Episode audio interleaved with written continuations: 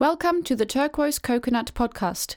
In episode 17, we are talking to pianist, composer, author, and educator Ran Blake.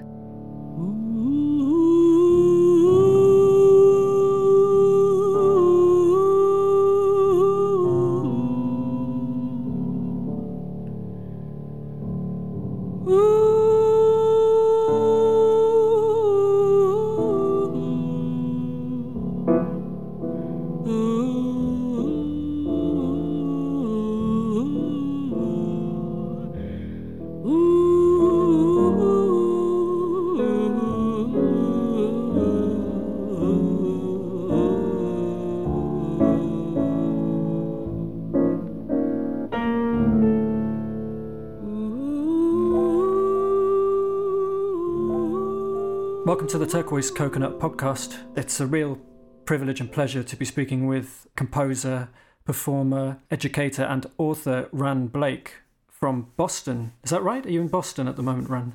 Well, technically in a little town outside at Brookline. Okay. But it's we're right in the beautiful Boston area. That sounds lovely. I've always wanted to go. People tell me lots of amazing things about that part of the it's world. Fabulous city a wonderful symphony orchestra, the Red Sox baseball, the Patriots uh, hockey, and then the New England Conservatory of Music, the oldest conservatory in the United States. Wow. Let me preface this conversation just by saying that there are very few musicians whose ideas have had such an impact on my own ideas about music and my own practice. Ever since I read your book, Primacy of the Ear, it must be about eight years ago now. It really changed the way I try to. How did you find out about it? Because I don't think we did much publicity in England. It was it was through related purchases on Amazon. Ah, I see. Yeah. And I, I read some of the reviews, and people were talking in glowing praise about it. So I picked it I up. hope I can add a chapter too, but life goes on, and I'm now engaged in a book on films. I wanted to ask you about that because I noticed on your website there were the rumors of a new book that you were working on. Can you say any more about that? It's called Storyboarding Noir. Storyboarding, I've been doing all my life, although I had no word for it. And that's used by Hitchcock, particularly with Truffaut, Chabrol, interviewing Hitchcock. And I can't even draw enough to make a cartoon or all that, and I don't always signal it out. I don't write it out in the music, but I have a plan. I always work out some things when I'm performing, and I'm comfortable when playing alone, and then suddenly I lose control of the plot. However, back to the book, I've chosen 30 to 35 films that there are a few famous ones like Vertigo and Laura, but I've tried to pick some that are not that well known. I think very much of, I think so highly of Claude Chabrol from France, Le Boucher, Merci pour le chocolat, Rupture, and uh, I like one from your country, well, from Wales, uh, Tiger Bay I don't know if you know that before. I'm afraid not. Uh, this is very intriguing, and I'm working a book with a wonderful, astute gentleman called Gardner Hartman. So that probably will take us for the summer to, to finish up, and then we have to search for a publisher. I very much look forward to reading it when it does appear. I know that you've got a, a very long standing love of film noir very much so. Uh, it's it's quite alien to me, um, I must admit. But I did go and watch Spiral Staircase. How did you like it? I enjoyed it. I enjoyed it. There are two or three hokey scenes with Blanche and Stephen, the little soap opera. But uh, to me, the tension and the photography, even if the dialogue's a little bit tight, although Ethel Barrymore was pretty formidable as the older lady of the house. Yes. But it's it's dated. It's 1946. It's still magic, though. It's it's interesting to see how things have changed, and yes, it is. The thing that most strikes me about watching older cinema is how in some ways how much less happens, at least on the surface. How yes, how these days things happen. You know, we have a scene change every oh, one minute, and you do. It's exhausting. that's the word for it. Yes, but I did enjoy that, and I can certainly hear how the the atmosphere of of that style of cinema has has seeped into your your conception of music as well.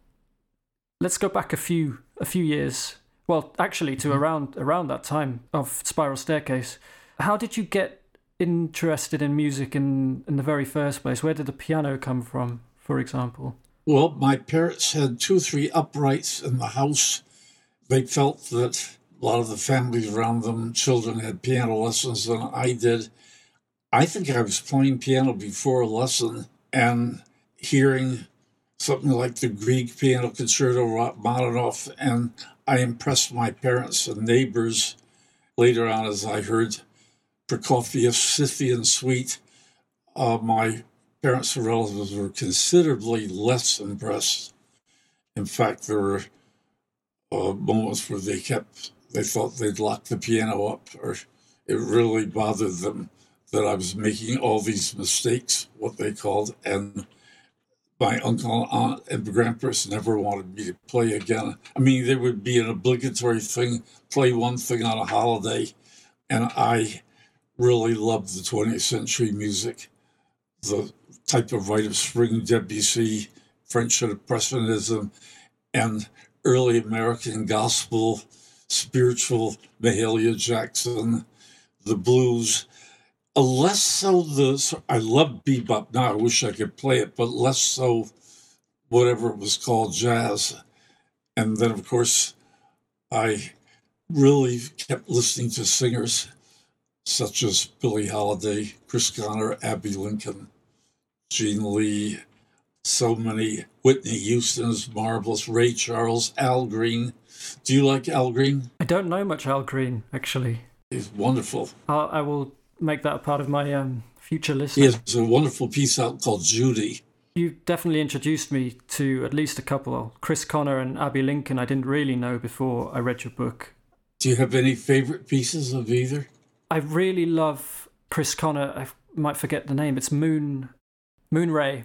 Yes, that's very fun, isn't it? And then her early Atlantic with Billy Strayhorn, Something to Live For, and uh, When the Wind is Green, and the thrill is gone from Bethlehem and and on Abbey, the very record she made before she died, and the one with uh, Max Roach, Julian Priester, Mal Waldron, straight ahead, and her work with Max Roach, Freedom Now, sweet, powerful stuff. Absolutely. I know straight ahead from a record with uh, Jeanne Lee and Mal Waldron. They did a duo record. Oh, that's wonderful. Mal was my teacher, and of course, he wrote it. And while I was studying with him, I was a waiter at the Jazz Gallery in Manhattan.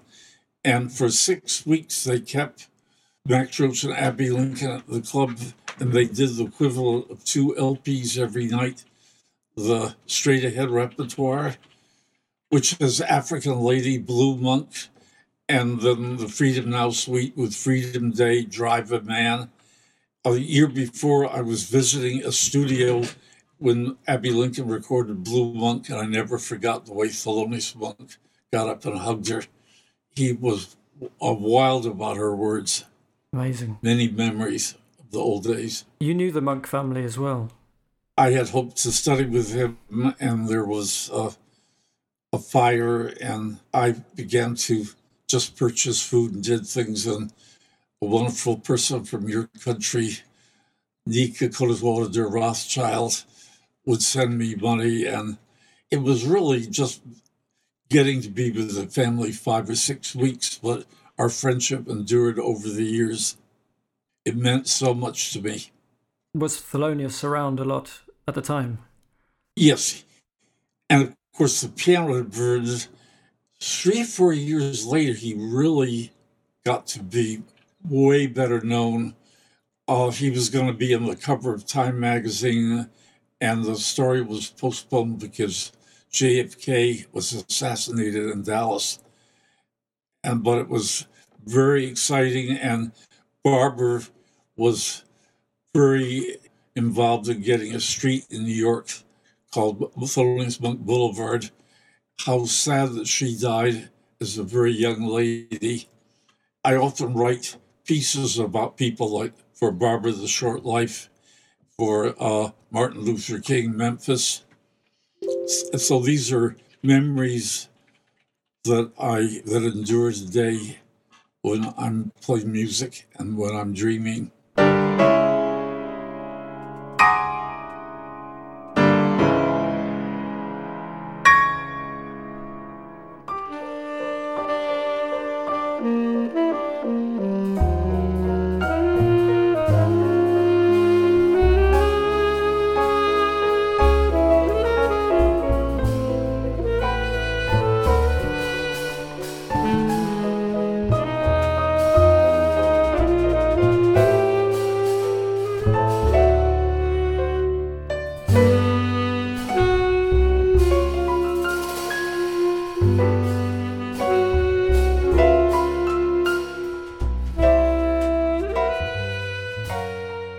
I've been listening to a lot of your music for the last week or two, and uh, mm-hmm. the one on the CD player today has been Short Life of Barbara Monk with the quartet. Well, Ricky Ford is wonderful, Jon Hazilla. Yes. It was a great group. I'd love to have another quartet. I was just speaking to Aaron Hartley about this, my manager. The sound of that record is brilliant. Uh, the one thing I'm I really love is the sound of the drums and the way John plays on that record. It's something really beautiful it was performed around Boston, but the, the company that released it was from Milano, Soul Note, and they all they're they're not stingy on getting engineers and founders are still alive, but this type of music is not selling very well. Just coming back to Monk, one of the things that I think connects you and he, you and him, is your willingness or your unwillingness to compromise in your musical vision. Like you said, he he spent much of his time facing a real lack of interest or or actual um, aggressive disinterest because his ideas weren't quite in line with the the music of the time. Yeah, you've always been very uncompromising. Your music is very is completely singular. I think whether people love it or don't understand it, you can't fault it for having such a clear, strong voice.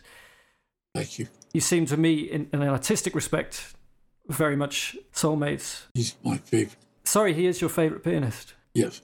I also love Bud Powell, Ray Charles. There are many, but I really listen to singers. I think it's my favorite instrument. Piano, my third favorite instrument. Do you want to guess what my second favorite instrument is? Um, I don't have any. It's idea. the orchestra. It's the orchestra. Okay. It's the sounds of orchestra whether it's Stan Kenton, who released four great albums and then years of trash, but those three, four innovation, the early one and the progressive jazz, and then, of course, Duke, Billy Strayhorn, the colors that come, the colors that come with Honegger's Fifth Symphony, Afternoon of the Faun by Debussy, Charles Ives Symphony Number Four, those rich colors, the brass, the strings, there's nothing like it. And you had a very long standing relationship with Gunther Schuller, who, of yes. course, an orchestrator and composer and all over the place in terms of his musical output. Amazing his piece for Marjorie Schuller, memories, reminiscences, and uh, his string quartets, and his great interest in jazz and ragtime. And I met him when sweeping the four floors at Atlantic Records in 1958. I got a little job there for a while, and he then brought me to New England Conservatory of Music, and I studied quite intensely with them. But as the years went by, I was lucky if I had three lessons a year. But I would say I really studied with him from 20 to 50 years of age. I think I played one of his works. Oh, did you? Something along the lines of Uh, each was a portrait of a work by Paul Klee. The Paul Klee. Yeah. Yes. You do you mean play on radio or are you a musician? What did you what is your instrument? I'm a violinist and I played it in in an orchestra in London. I love violin. Oh great, me too. you've got such an, an unusual pedagogical approach in terms of everything from the ears and, and repetitive and really really getting music and ideas in your bones as opposed to superficial understanding really about forming style through through exposure and, and exploration and etc etc when did these ideas start to coalesce? Did you always take this approach? I wasn't athletic as a kid. Probably I had dyslexia reading music, although I got to a primitive level, but there were no DVDs, videos then, or I would have also been seeing films at home, but I just would play records over and over on my Victrola, where, you know, the East Side Blues by Louis Armstrong, you would get to really cherish a one minute solo. Just the colors, the and then the LPs, Charles Mingus, such important stuff, and getting to know the repertoire. I don't know how I would do it now. There's so much on internet. I have there's so much to listen to, but it just it, I didn't try to force it. It came along with my memories of life events, and of course immediately Monk appealed to me. And Chris Connor is the one part of the Stanton, Stan Kenton thing that I began to cherish later. She could be uneven as a performer, but she reached special heights. And then there was Dinah Washington, who won't kid around. And then Abbey's emotional distress, uh, things that are unpleasant. Then Sarah Vaughan, not just the range, but the color of her voice. And to me, her masterpiece is a piece called Pinky from 1950, 1949 on Columbia from a very special film called Pinky. There are no words, and you hear the luxury of her voice. So just wanting to go and listen, uh, Ray Charles Greenback dollar bills, the rhythm and blues, Ruth Brown. There's so much to listen to. I would just rush home from school and be in my room all the time with my record collection. It just became sacred.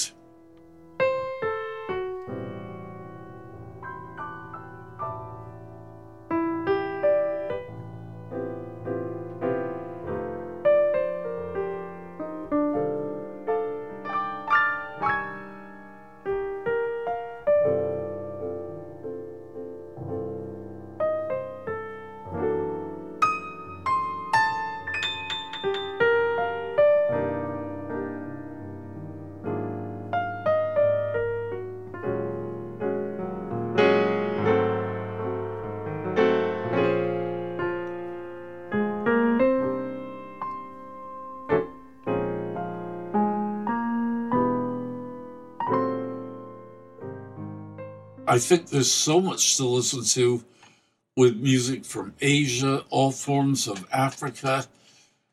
Europe is just one important element, uh, North America, the beauties of South American music, and there are films from all over. My God, how would I ever catch up if I were 12 years old and wanted to be a film director? I mean, there's 25 important movies just in a 10 year period in Australia. There's so much the film of China, Korea, Japan, India. I don't even begin to know what's coming out of Africa. Torre Nilsson from Argentina, Luis Buñuel when he was in Mexico before returning to France and Spain.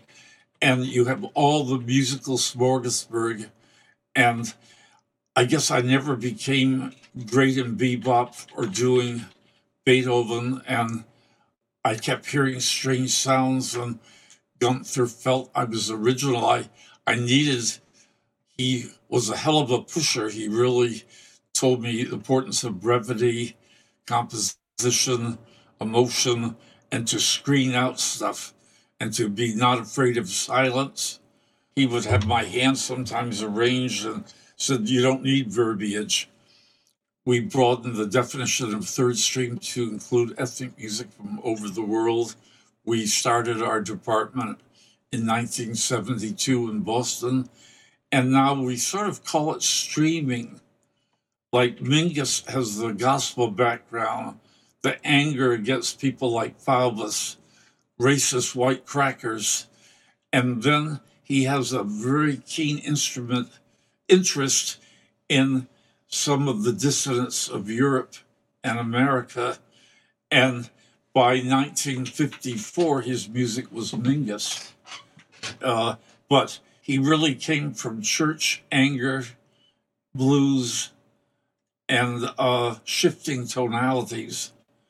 George Russell would be another important figure who uh, has some fame as the author of Lydian Concept, but of course his music is even greater.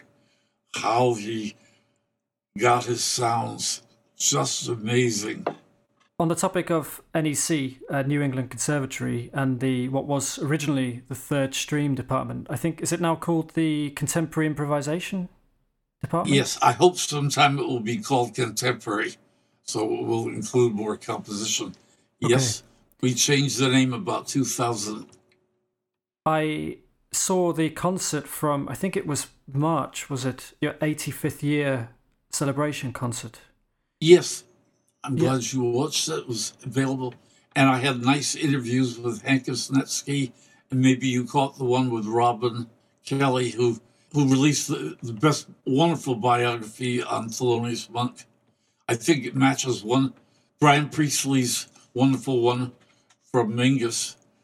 The concert was really amazing and, and a really brilliant demonstration of, of the ethos that I think you and your colleagues brought to that brought to that department in terms of everybody's doing such different things, but they all have such strong voices, such colourful ways of performing. Yeah, they really do.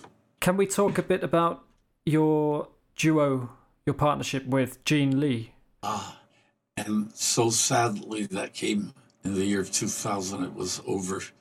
We met at Bard College. We made a couple of house recordings. I felt I knew music well, but she introduced me to more fab, a lot more really repertoire, Billie Holiday, more Ray Charles, and her father was a concert, a baritone singer, and her mother quite a dancer. Madeline Lee formed a group called Over 70. You had to be more than 70 years old to join this group. And Jeanne spent her life listening to music from church to dances.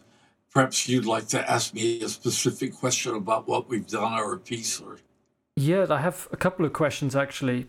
The first one is is rather boring and purely technical, but can you tell me did Jeanne Lee have perfect pitch? Because she sings some a cappella tunes and her pitch is so pianistic the entire way through that it blows me away. I really can't. I think she does, but I cannot. I don't know if I know that for certain.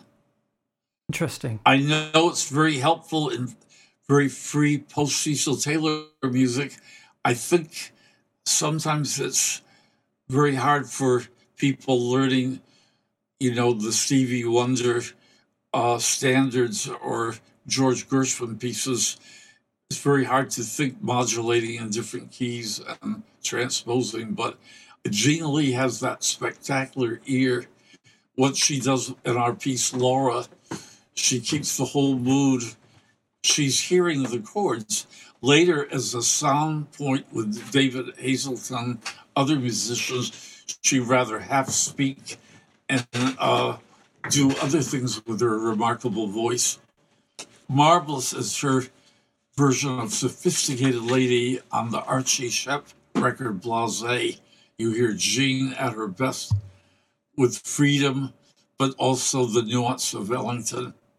I know your first record together quite well, The Newest Sound Around, which was uh, 1962, I believe. But then I discovered more recently the later record, 1989. 89 was You Stepped Out of a Cloud? Yeah, which I've only from, just from discovered. France.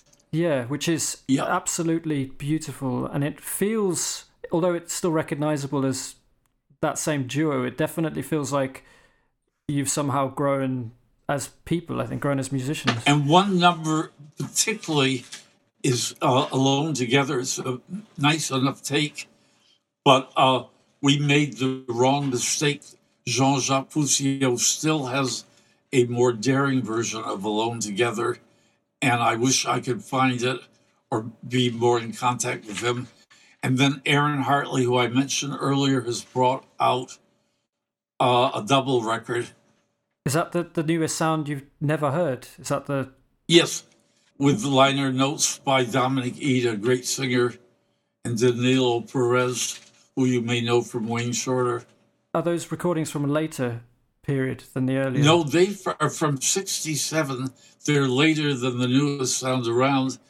They were discovered by uh, a former student, Eli Kessler, and he happened to be going to Belgium, going to BRT, both the French and the Flemish studios, and found these recordings from concerts we did. And then Aaron did all the work putting these together, of deciding the sequence it was important that we know that there was music, but really we wouldn't have had this uh, release without the dedication of Aaron.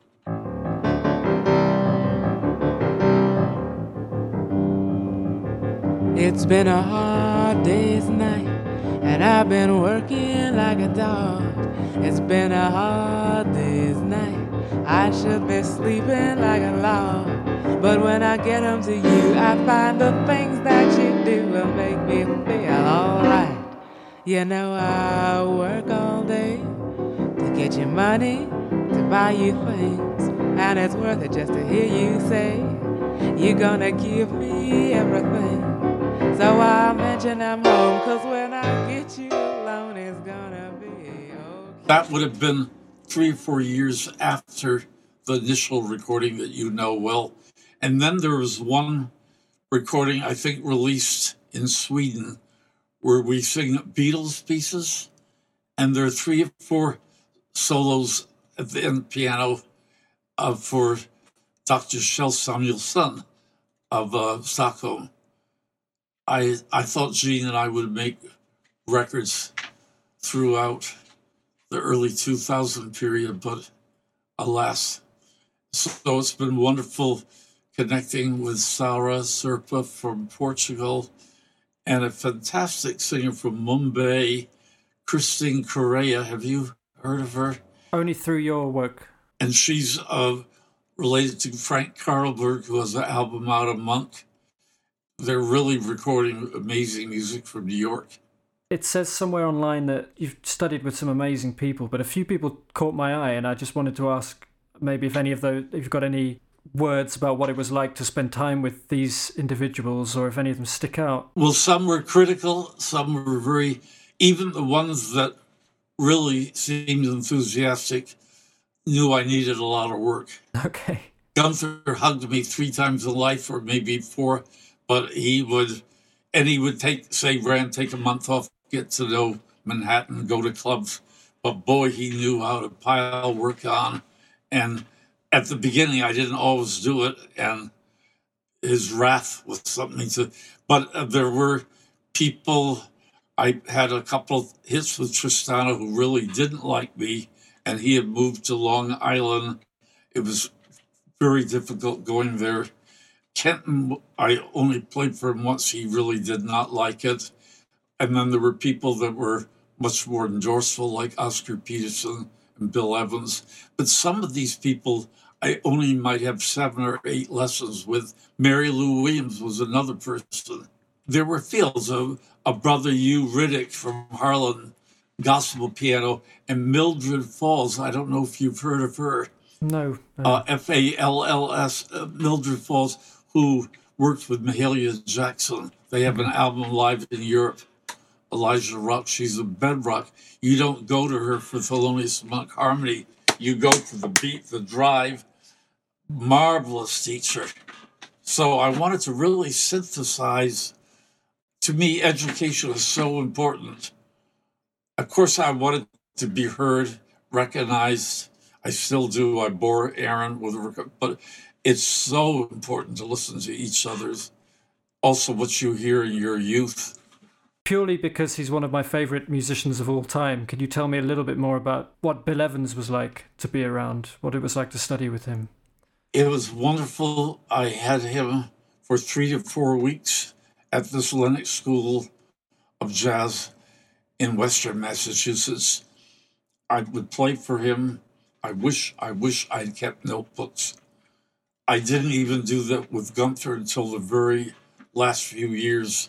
I insist on this on students.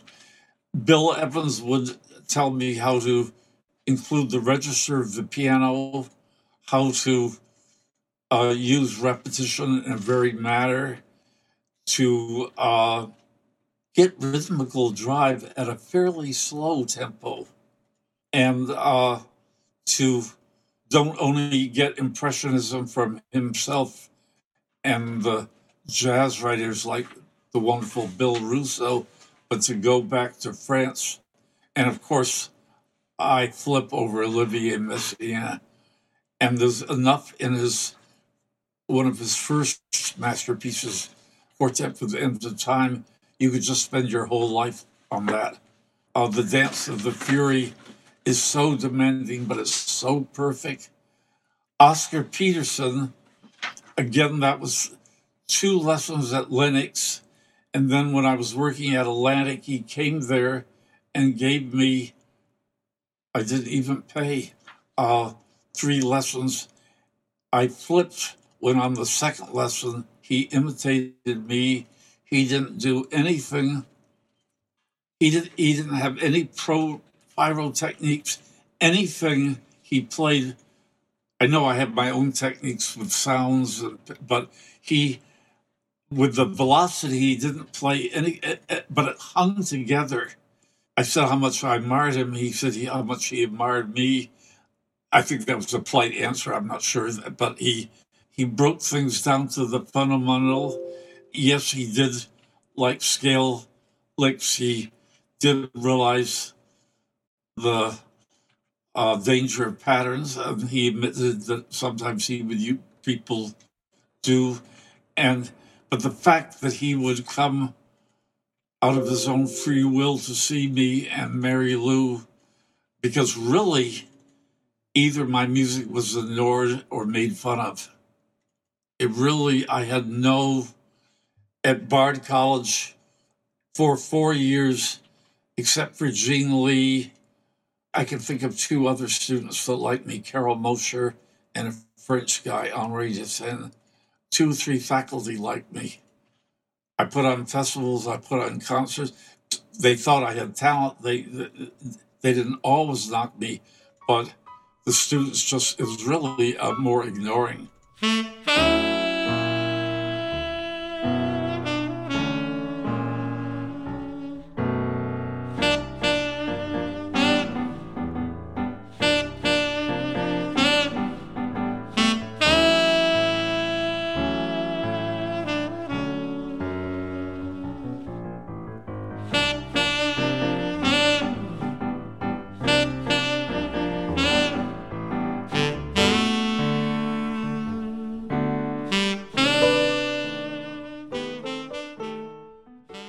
Could we just touch quickly on your own music? Because you have written a, a large number of works and some really beautiful and unusual, extremely unique pieces.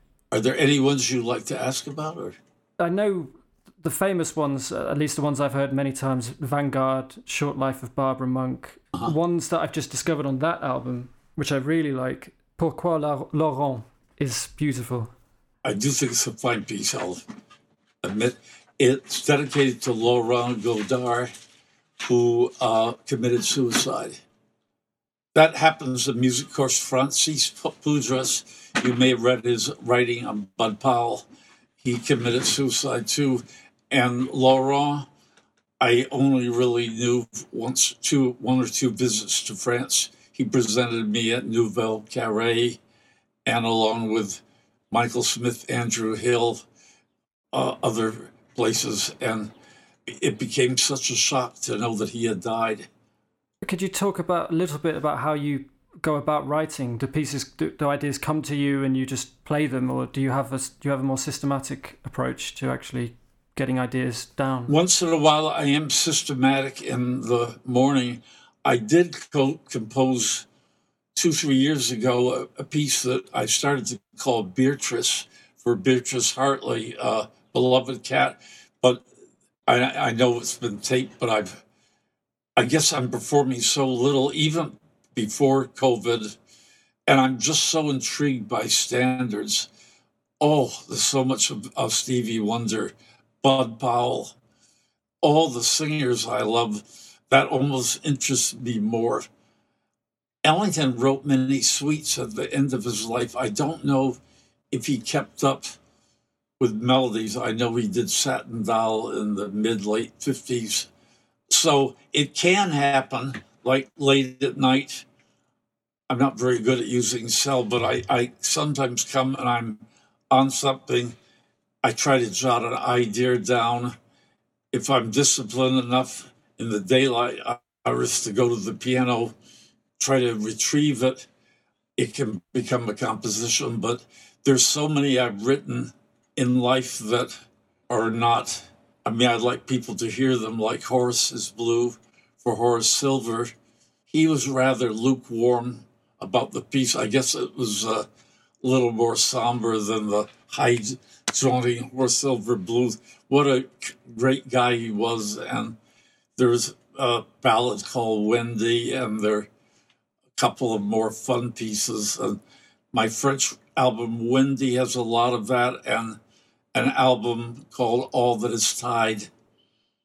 The title track is by a wonderful composer, Jonah Kraut from Nashville, but there there are albums that feature my music, but I just love the repertoire of so many other people.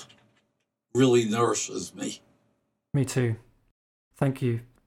Just one last question. If you were to give a piece of advice to the current generation of emerging musicians and artists, what would you say to them? What would be the most useful thing that you have learned or used in your own career and music? Listen, not practice, not go and get gigs. Great. Thank you. Thank you for your interest in me. It's always a pleasure, Ran. I'm so glad to have been able to spend uh, an hour or so talking to you about your wonderful life and music and attitude and everything.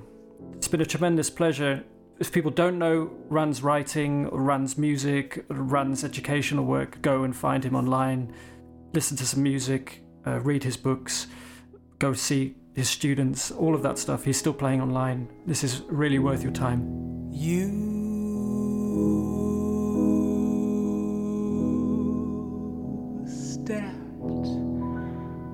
out of a dream.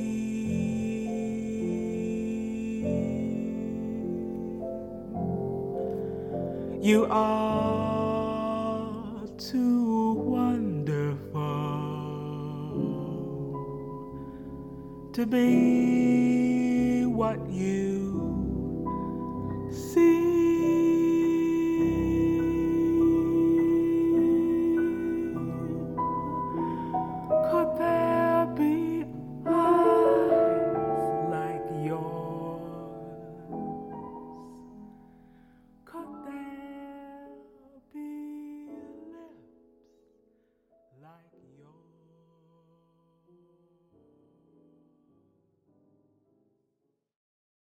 Turquoise Coconut is a UK based independent record label.